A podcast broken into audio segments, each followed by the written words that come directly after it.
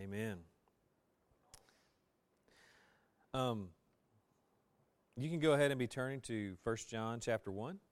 We're going to do verses 5 through 9. Um, wanted to talk quickly about um, Brother Kelby's application points from last week. That is something that has really stuck with me over this week, and I pray that it actually sticks with me through this this uh, this sermon. That we would uh, declare the gospel and display the gospel. And I pray that I declare the gospel to you clearly this morning and display it before you, and that you would see Christ more clearly through this sermon, and that your hearts would be changed and, and turned towards Him. Uh, Thomas Watson is my favorite Puritan. I like his writing because it's very easy to understand and it's beautiful, it's lovely. It says, he said in, in one of his books on repentance, he said, Repentance is a grace of God's Spirit whereby a sinner is inwardly humbled and visibly reformed. In today's text, John, in his first epistle, is bringing out some wonderful points on repentance. And I think we need to take a journey with him to his point, and I pray that it uh, affects our hearts and it helps us to know a little bit more about repentance. You know, we use that word a lot, um, but we need to understand what it means. We need to understand how it affects us. What what in our lives is is is meant to be done through repentance, and this text is going to help us, I think, to be very helpful in our daily walk and how we approach repentance in our own lives. Um, now, hear the infallible, inspired word of God. 1 John 1, verses 5 through 9. It says, This is the message we have heard from him and proclaimed to you that God is light, and in him is no darkness at all. If we say we have fellowship with him while we walk in darkness, we lie and do not practice the truth. But if we walk in the light, as he is in the light, we have fellowship with one another, and the blood of Jesus, his Son, cleanses us from all sin. If we say we have no sin, we deceive ourselves, and the truth is not in us. If we confess our sins, he is faithful and just to forgive us our sins and to cleanse us from all unrighteousness. Let's pray. Father God, we thank you for your word. Bless the reading of it. Bless the hearers that they may understand all that you have to say. God, let what you have shown in this text make a difference in our hearts to conform us to the image of the Son, that we may be sanctified in your truth. In Christ's name we pray. Amen. Now, this is a powerful set of verses. And to me, there is a lot, a lot of biblical truth that we can unpack in this text. Um, so I want to break it down verse by verse. I love preaching verse by verse. That's what we do here, right? So I'm going to take this text and I'm going to preach it verse by verse because I think we need to grasp everything that's said. I love uh, uh, one preacher says to suck all the juice out of the fruit, right? Let's take this verse and let's suck all the juice out of it. Let's take all these verses and suck all the juice out of them so that we may be changed by them. Verse 5 says, This is the message we have heard from him and proclaimed to you that God is light and in him is no darkness at all. Notice the phrase God is light. It doesn't say that he's a light. It doesn't even say that he is the light. It said that he is light. Now, what's interesting about that is it, it, it, says that basically, will light exist if there is no God? Absolutely not, right? What did, he, what, was the, what did he say in the beginning? And I like to think about creation in that way. In the beginning, he said, Let there be light. And there was light. Now, that's cool for us because we think of, well, I flip on a light switch and boom, my light bulb brightens up. But think about this. Think about this. Ponder this in your mind. There was no such thing as light until he said it. It did not exist. There was nothing to compare it to. God said, Let there be light, and boom, light. What an amazing thing. Now, Scripture uses light to represent several different things. Junior actually talked a little bit about this in, in, the, in his reading. Light, for one thing, represents knowledge. Now, I actually heard a sermon on knowledge this morning. I listened to it as I was getting ready this morning, and it was amazing. Um, that knowledge is a grace and a gift of God, right? Uh, 2 Corinthians 4 6 says, For God, who has said, Let light shine out of the darkness, has shone in our hearts to give the light of knowledge of the glory of God in the face of Christ. So God illuminates and He gives knowledge to men as a grace, right? Light also represents purity. Philippians 2:15 that you may be blameless and innocent children of God without blemish in the midst of a crooked and twisted generation among whom you shine as lights in the world. It can also represent prosperity, like good times, right? The things that God blesses us with as light. Isaiah 45 7 says, I form light and create darkness. I make well being and create calamity. I am the Lord who does all these things. So we see when we're blessed with things, that's a light that God is shining upon us, right? That have you ever heard of His uh, His shining grace, His shining sovereignty, His shining providence, right? That when it's go- when it's going good, that He's the one giving it. And uh, but we also look at the other side of the coin, right? Sometimes it has to be dark, and sometimes we have to go through things. But it's all a gift from God and a grace from Him. Happiness is represented by light, right? There are many who say, in Psalm 4, 4, 6, and 7, it says this There are many who say, Who will show us some good? Lift up the light of your face upon us, O Lord. You have put more joy in my heart than they have when their grain and wine abound. So, above all things, when the Lord shines upon our hearts, what joy we have, what happiness and peace we have in Him no matter our situation. And also, the light represents truth. Psalm 43 3 says, Send out your light and your truth. Let them lead me. Let them bring me to your holy hill and to your dwelling. What is the Word of God described as? A light to our feet, a lamp to our path, right? We see the truth in His Word he gives us that truth, and it is a light to us to see that truth. Notice also, no darkness at all. The light that we have here on the earth is imperfect. Did you know that? It's imperfect. Why? Because I can right now look coming through that door and I see the light coming through the door, but I see a shadow beside it. In God, there is no darkness, it is all light in Him. There's nothing sinful in God at all, right? There isn't us.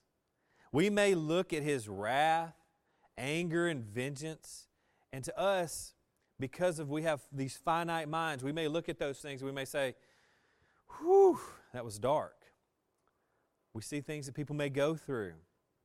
We see things happening in our world and we think, man, it's a dark time. But what we need to understand is that God has no darkness, God has no sinfulness. The fact that many, many will spend eternity in hell can seem harsh and unfair to us. The Jehovah's Witnesses have recreated theology to show that there is no hell because they think it's kind of scary and dark and, and it's not fair. Guess what? Justice is absolutely fair, and our God is just. And in Him there is no darkness, He is all light. So, guess what? Even His wrath is good. And where do we see the most beautiful, good display of God's wrath ever? 2,000 years ago on a cross when Jesus bore it for us. Now, let's go on to verse 6. It says, If we say we have fellowship with him while we walk in darkness, we lie and do not practice the truth. Notice the interesting phrasing here. If we say we have fellowship with him. That word say is put in there on purpose. This statement is for those who profess a relationship with Christ. Brother Kelby, a few weeks ago, talked about easy believism. That all you got to do is say you believe, and you're in.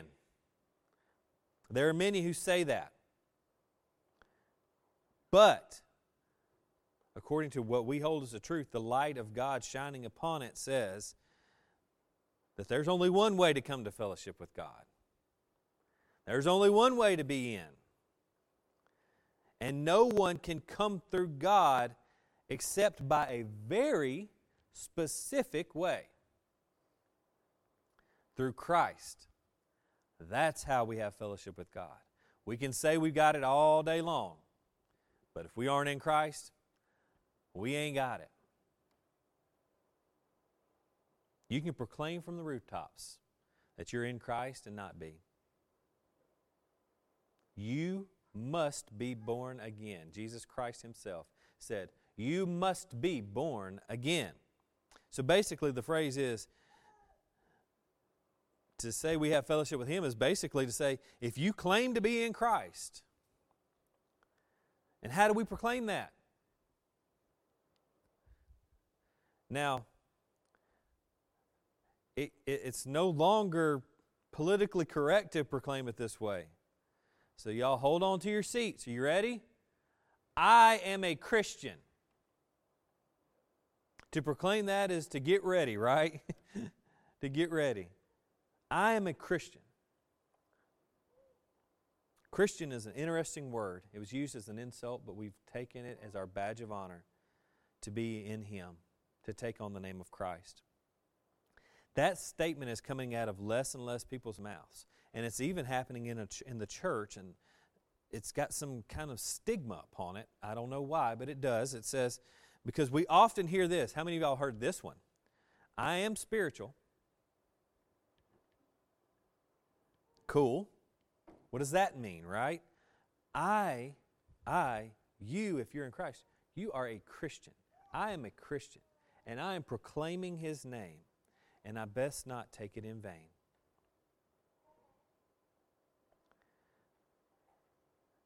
But if we take that name, if we proclaim that we are, while walking in darkness, first of all, let's be clear about darkness. What is it? Charles Haddon Spurgeon made a great point on this in his commentary on this. He said, This is not darkness of sorrow or darkness of doubts and fears. Now, that's, we all go through those times, right? When, when it feels dark around us because we're struggling we're going to struggle. Christ said, In this life you will have trouble, but take heart, I've overcome the world, right? He's, t- he's being very clear. There's going to be times that seem dark around you. It's tough, there's, there's difficult times. And those are times that, according to Charles Haddon Spurgeon, Christians will face. But he's very clear about what it is. Listen what he says. This is talking about the great darkness. What's the great darkness? Sin. So, John is really digging into his main points with a great distinction. He's making a great distinction for us. He says, if you say that you are a Christian while you're having fellowship with sin, that's a big prepositional statement that we need to understand. Proclaiming Christ, yet living in sin, loving sin, fellowshipping with sin. And because he's made it his prepositional statement to begin this way, everything else he's going to say after this hinges upon this. So what does John say is true of you if that's what you if you're a say you're a Christian and have fellowship with sin? What does he say is true? Number 1 he says you're a liar. You're a liar. Which means what? You're not a Christian if you're a Christian and you have fellowship with sin, guess what? You're not a Christian. He also says that you don't even live in the truth.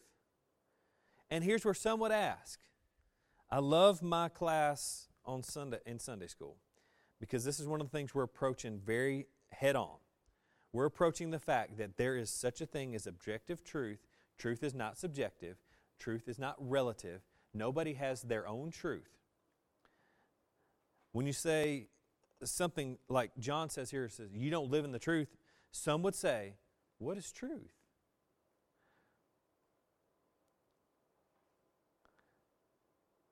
Some would say it's, like I said, relative. It depends on the person. What's their truth? What's your truth? What's my truth? Some say it's subjective, depending on the subject, right? What, what, uh, I don't know. Uh, how would we approach truth about this subject? How would we approach truth about this subject? Some would say that there is no such thing as the truth. Welcome to 21st century America, right? That there's no such thing as truth. And many have started saying this interesting phrase that I've never seen in Scripture live your truth. I think I'm going to take Christ's definition of truth above all, others myself. John 17, 17. If you're in my D group, if you're in my Sunday school class, if you've known me for any amount of time, John 17, 17 says, Sanctify them in the truth. Your word is truth. So John is saying that those who live in sin and proclaim Christ are turning from God's word and rejecting its authority over them. Romans 6, 1 through 4 makes it clear. What shall we say then? Are we to continue in sin that grace may abound? Do you know why, you know why Paul gives these questions? Because he's been asked these questions and he's got to answer them. These epistles weren't just written willy nilly. He's writing to specific groups of people who are asking specific questions and he's giving them specific answers. He says, Are we to continue in sin that grace may abound? What does he say? By no means. Absolutely not. Or if he was, say, somebody's dad, he would say, You better not, right? How can we who died to sin live in it? Do you not know that all of us who have been baptized into Christ Jesus were baptized into his death? We were buried, therefore, with him by baptism into death, in order that just as Christ was raised from the dead by the glory of the Father, we might, we too might walk in newness of life, not in death not in sin, not letting sin abound in our lives so that the grace can abound. That is the most ridiculous thing I've ever heard. And you know it is too, and Paul's having to answer this. Is that not amazing? Let's go to verse 7. It says, But if we walk in the light as he is in the light, we have fellowship with one another, and the blood of Jesus, his Son, cleanses us from all sin. We walk in the light as He is in the light. Let's establish that we will not and cannot do this perfectly on earth. Have you been listening to my children's sermons the past few weeks? I want our kids to know about what sin is. I want us to know what, about what sin is. And I want us to understand that it is not a foe that we conquer ourselves. The law is impossible for us to complete. But Jesus did. And we need to trust in Him, right? We will not be perfect on this earth, period. We will never walk exactly like Christ. We do, however, through the power of the Holy Spirit at work in our hearts, sanctifying us, we strive to be like Him. We want to. We desire it. We do the things that He loves and hate the things that He hates, right? But we'll never do it perfectly until we see Him face to face and we're glorified.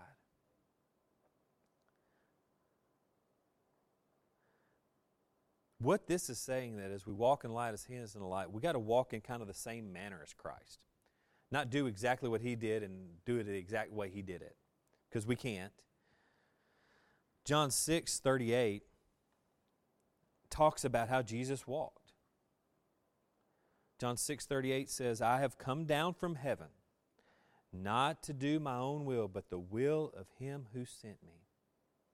To do God's will. Now, many, many people live their entire life saying, Man, I just wish I knew God's will for my life. And I always want to say an answer open the Bible, open the Word of God. You want to see the will of God displayed? There it is, the Word of God.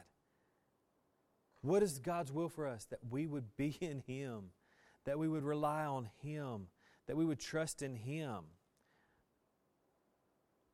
Secondly, another way that Jesus walked is in Matthew 5 17 is He said, Do not think that I have come to abolish the law of the prophets. I have come, I haven't come to abolish them, but to fulfill them. So Jesus walked in a way to fulfill the law and prophets. Now, we can't do that. We're not the prophetic Son of God, born of a virgin, fully God, fully man, walking this earth. So, what does that mean for us? That we live to serve God and we love His Word.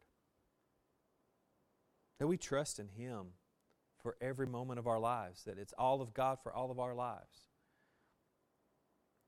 That's what God's desire is for the goal for our lives. Whether you're a basketball coach at a college, whether you're a school teacher, whether you're retired, or whether you're in elementary school. God's will for your life is simple. What God wants for you is to believe Him, believe in Him, trust in Him, lean upon Christ, see Him more clearly, love His Word. That's what God's will for your life is. If we walk in this way, there's some specific results too. We walk in a way that we walk as Christ walked. We have fellowship with one another.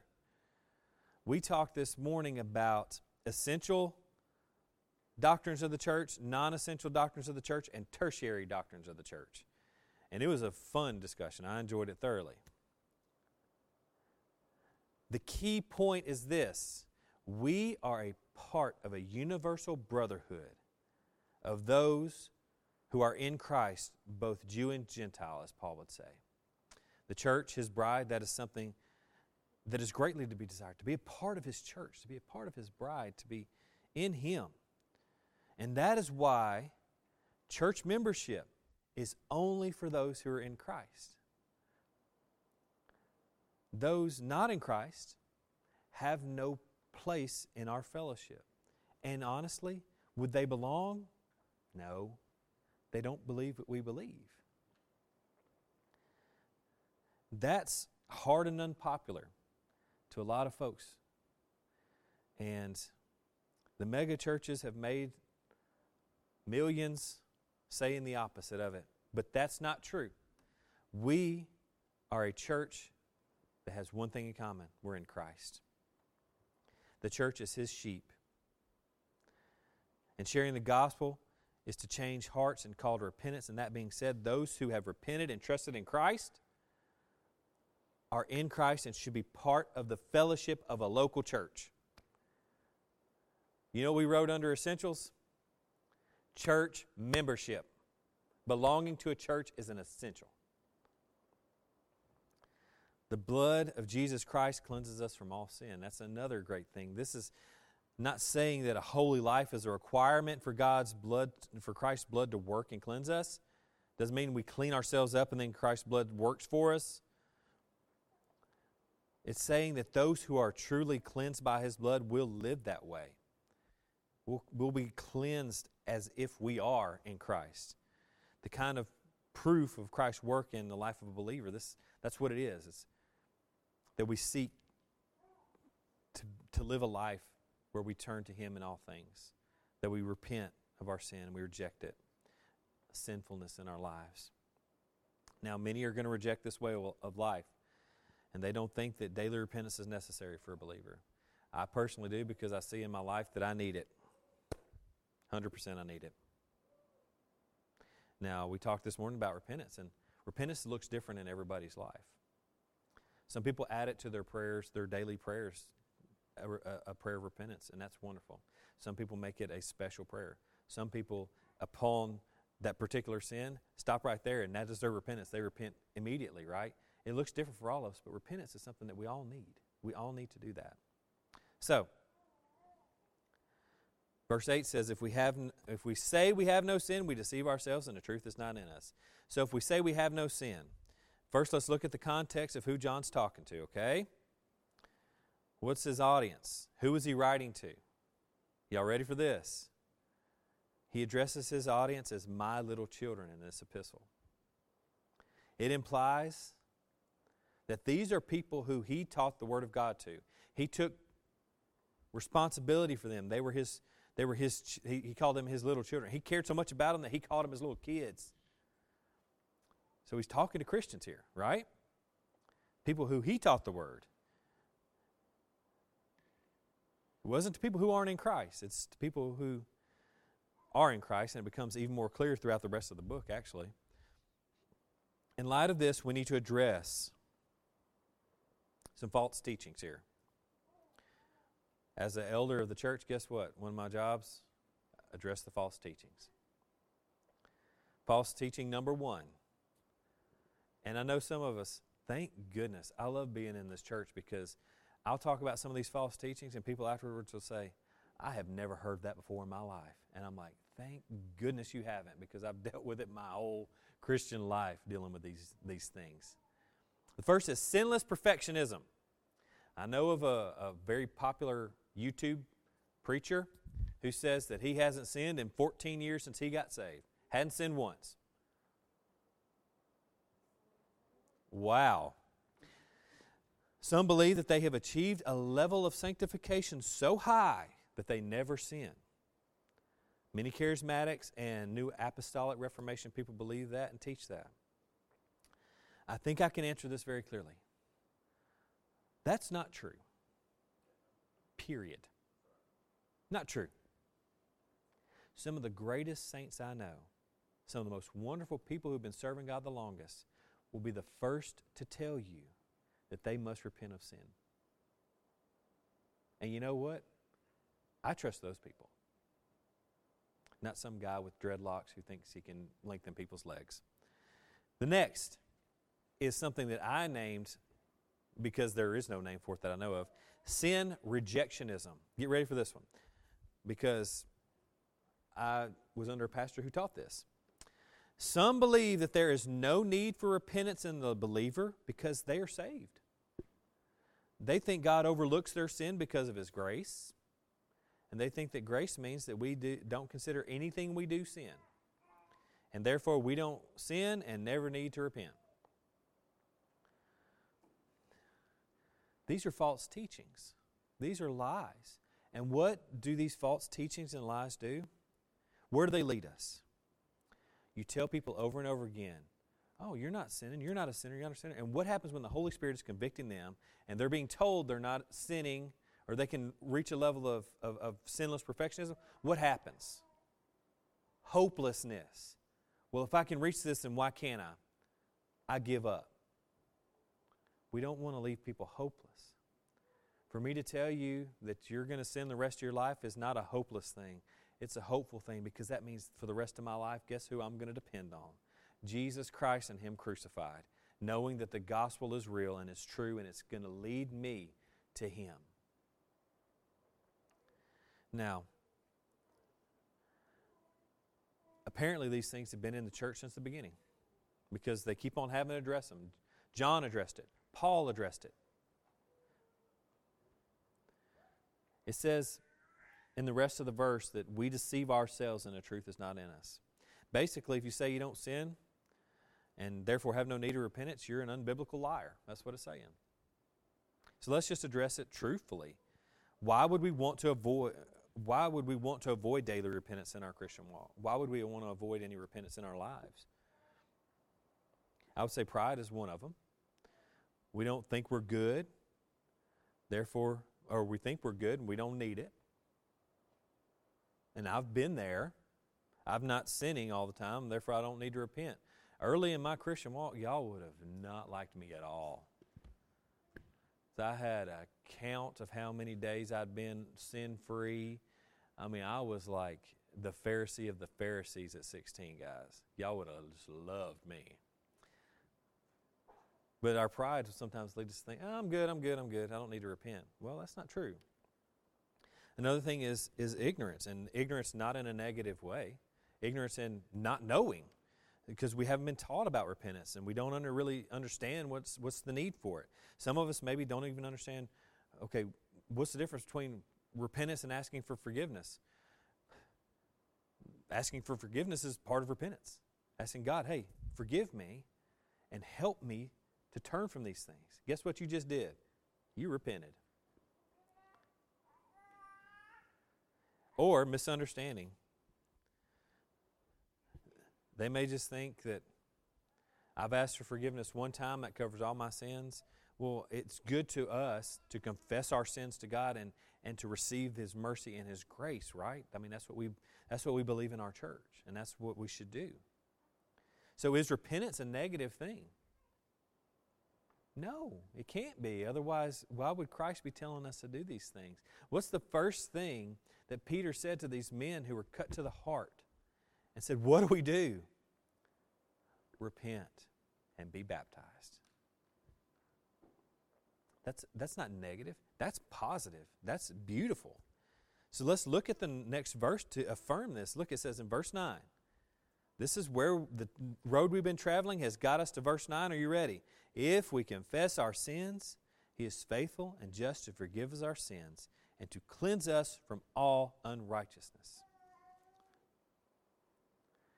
Let's look at the elements of this. The first is if we confess our sins. That's a key element to our to our sinfulness, right? To our repentance, is to confess it. Confession. Uh, even the non-Christian would tell you that confession is good for the soul, right? Have you ever seen some of those documentaries where somebody was guilty and had been lying about it, and then they come clean and they'll say something like, I've been holding that way too long. I feel such relief. It's built into our nature.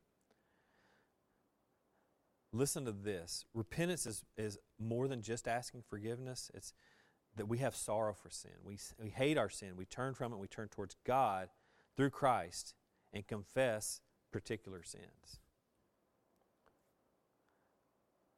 Because Lord forgive me isn't just a magic set of words that that just instantly make us feel better. It's Lord forgive me for my being too angry at my children. Y'all want to know what I repent of a lot? Getting too angry at my children.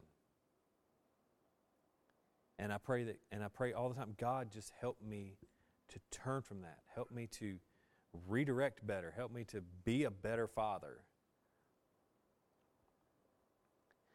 It can seem scary or hard or embarrassing, but it isn't. Here's why. You want to know why it's not embarrassing? Because I'm not going to walk into a booth and tell it to some guy who's then going to ask God if it's okay and then tell me I'm forgiven. No, I'm walking up to the one who's already borne this sin upon the cross. And I'm saying, God, I need your help with this. Help me, forgive me. And guess what? He is faithful and just. What is He faithful and just to do? Forgive us our sins and cleanse us from all unrighteousness. See, in forgiving our sins, He shows us that He has taken the sin debt and He satisfied it completely on the cross, and our sin is forgiven because Christ took our sin and took the punishment for our sin. And it's absolutely more than we could think of as forgiveness because it sets us free from a debt. You want to how would you how would you respond if somebody came up to you and said, "Hey, I just want to let you know the $245,000 that's left on your house mortgage, I paid it." What would you do? You'd cut a backflip. That's what I would do, right? You'd be so happy that some that this was taken care of, not by you but by some guy. Multiply that infinitely to see that the sin debt that I owe, the hell that I deserve, was laid upon the, cro- the, cr- the cross of Christ. On his shoulders, he bore it. And now I am set free from that debt. That is way more than anything on this earth that it could ever be forgiven to me. It's more than a forgiveness, it's, it's a freedom that I can't explain. It's a the, the gospel, that's why the gospel is good news, because how could we ever come up with anything better than this? There's nothing.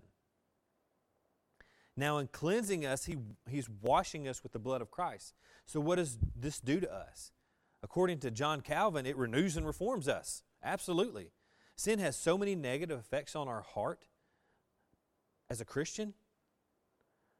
And through repentance, God washes that heart clean. There's no guilty stain anymore, right? It makes us feel brand new. And those are some awesome effects. Because why does he why does he do this? Why is he able to do this? Because he is faithful and he is just. God is faithful. He's faithful to his nature. He is a holy God. He's faithful to his covenant promise in Scripture, and he will do what he says he will do, and it will be accomplished. When he says, I will wash you white as snow, guess what he's going to do? He's going to wash you white as snow, period. And we see that faithfulness clearly in his promise to redeem us. And in Jeremiah 31 34, he says, And no longer shall each one teach his neighbor and each his brother, saying, Know the Lord, for they shall all know me. From the least of them to the greatest, declares the Lord, for I will forgive their iniquity and I will remember their sin no more. God's just, and He does justice for us. How did He do justice? 2,000 years ago on a cross, that's how He did justice. Fairness says, I'm on that cross. Justice says, Jesus took the punishment, He took the wrath. So now, when we repent, He forgives us and cleanses us because Christ took it. That's His justice. His justice don't look like our justice. Our justice would, would kill us. If God did justice the way we did, he'd, we'd be, all of us would be gone, wiped out. But God doesn't do justice like man does. God is holy, and He is other than us. And He punished Christ, and now He forgives us that debt. And I think we can clearly see the beauty and joy in repentance because of that. So, how can we apply these truths that we've just learned? How can we apply these things in our hearts and in our lives and in our, in our devotion, right? In our, in our dailies? I think first is we can see this truth and we can view God as He is according to Scripture. Our triune God is very specifically described in Scripture, right? He's a good God by his very nature. All he does is good. Because, as God, he defines what good is. And to change him to fit our ideas of what we think is good and how we think he should act, you know what that's called? Idolatry. Because if we define a different God, he's not the God of the Bible. We follow the God of the Bible. We define him as he defines himself. Because what higher truth can we have? What higher knowledge we, can we have than what he has said about himself in Scripture? Secondly, I'm going to take Kendall back to the old Assembly of God days. Live in the Spirit. Now, for a charismatic, this means way different than what it means for us. Charismatics means that you talk gibberish, you dance around, you fall out. For us, it means this we live in the light, we live a biblical life. We live a life of sanctification through the Holy Spirit at work in our hearts. And we live a life that's immersed with His Word in here and outside of here, immersed in His Word. Thirdly, I think this is important. I'll add this every time to an application. Because is there individual applications? Yep, but there's also church applications. That we fellowship with one another. We need other believers. We need our church. We need our friendships. We need to be with like minded believers talking of the greatness of Jesus Christ, loving each other, helping each other, lifting each other up when one's down.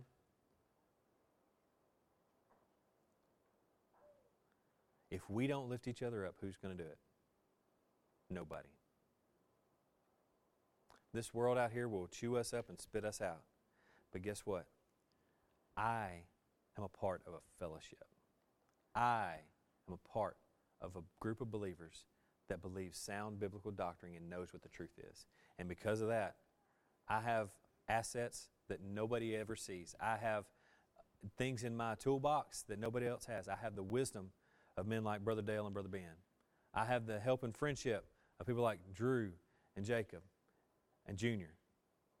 I have things that nobody else has out in that world. And because that, I have a peace that passes understanding. Because that's what we give each other. We help each other with that. Fourthly, another way we can apply the great truth is don't deceive yourself. Look your sin in the face. Understand it. Know that perfection is not something you'll ever get on this earth. Understand that. Accept it. Why? Because it's going to constantly, remind you of one thing I have to have Christ. I need Christ. If I'm not going to be perfect myself, I need the perfect one to give me his righteousness. And the last application, I hope, is something that can help us all. It's helped me live a life of repentance. Repentance is not a bad thing, it does not go against God's grace. As Watson said, it is a grace. It's an act of cleansing for us and helps us to conform to Christ even more. It frees our hearts. And it's beautiful. Repentance is beautiful. Did you know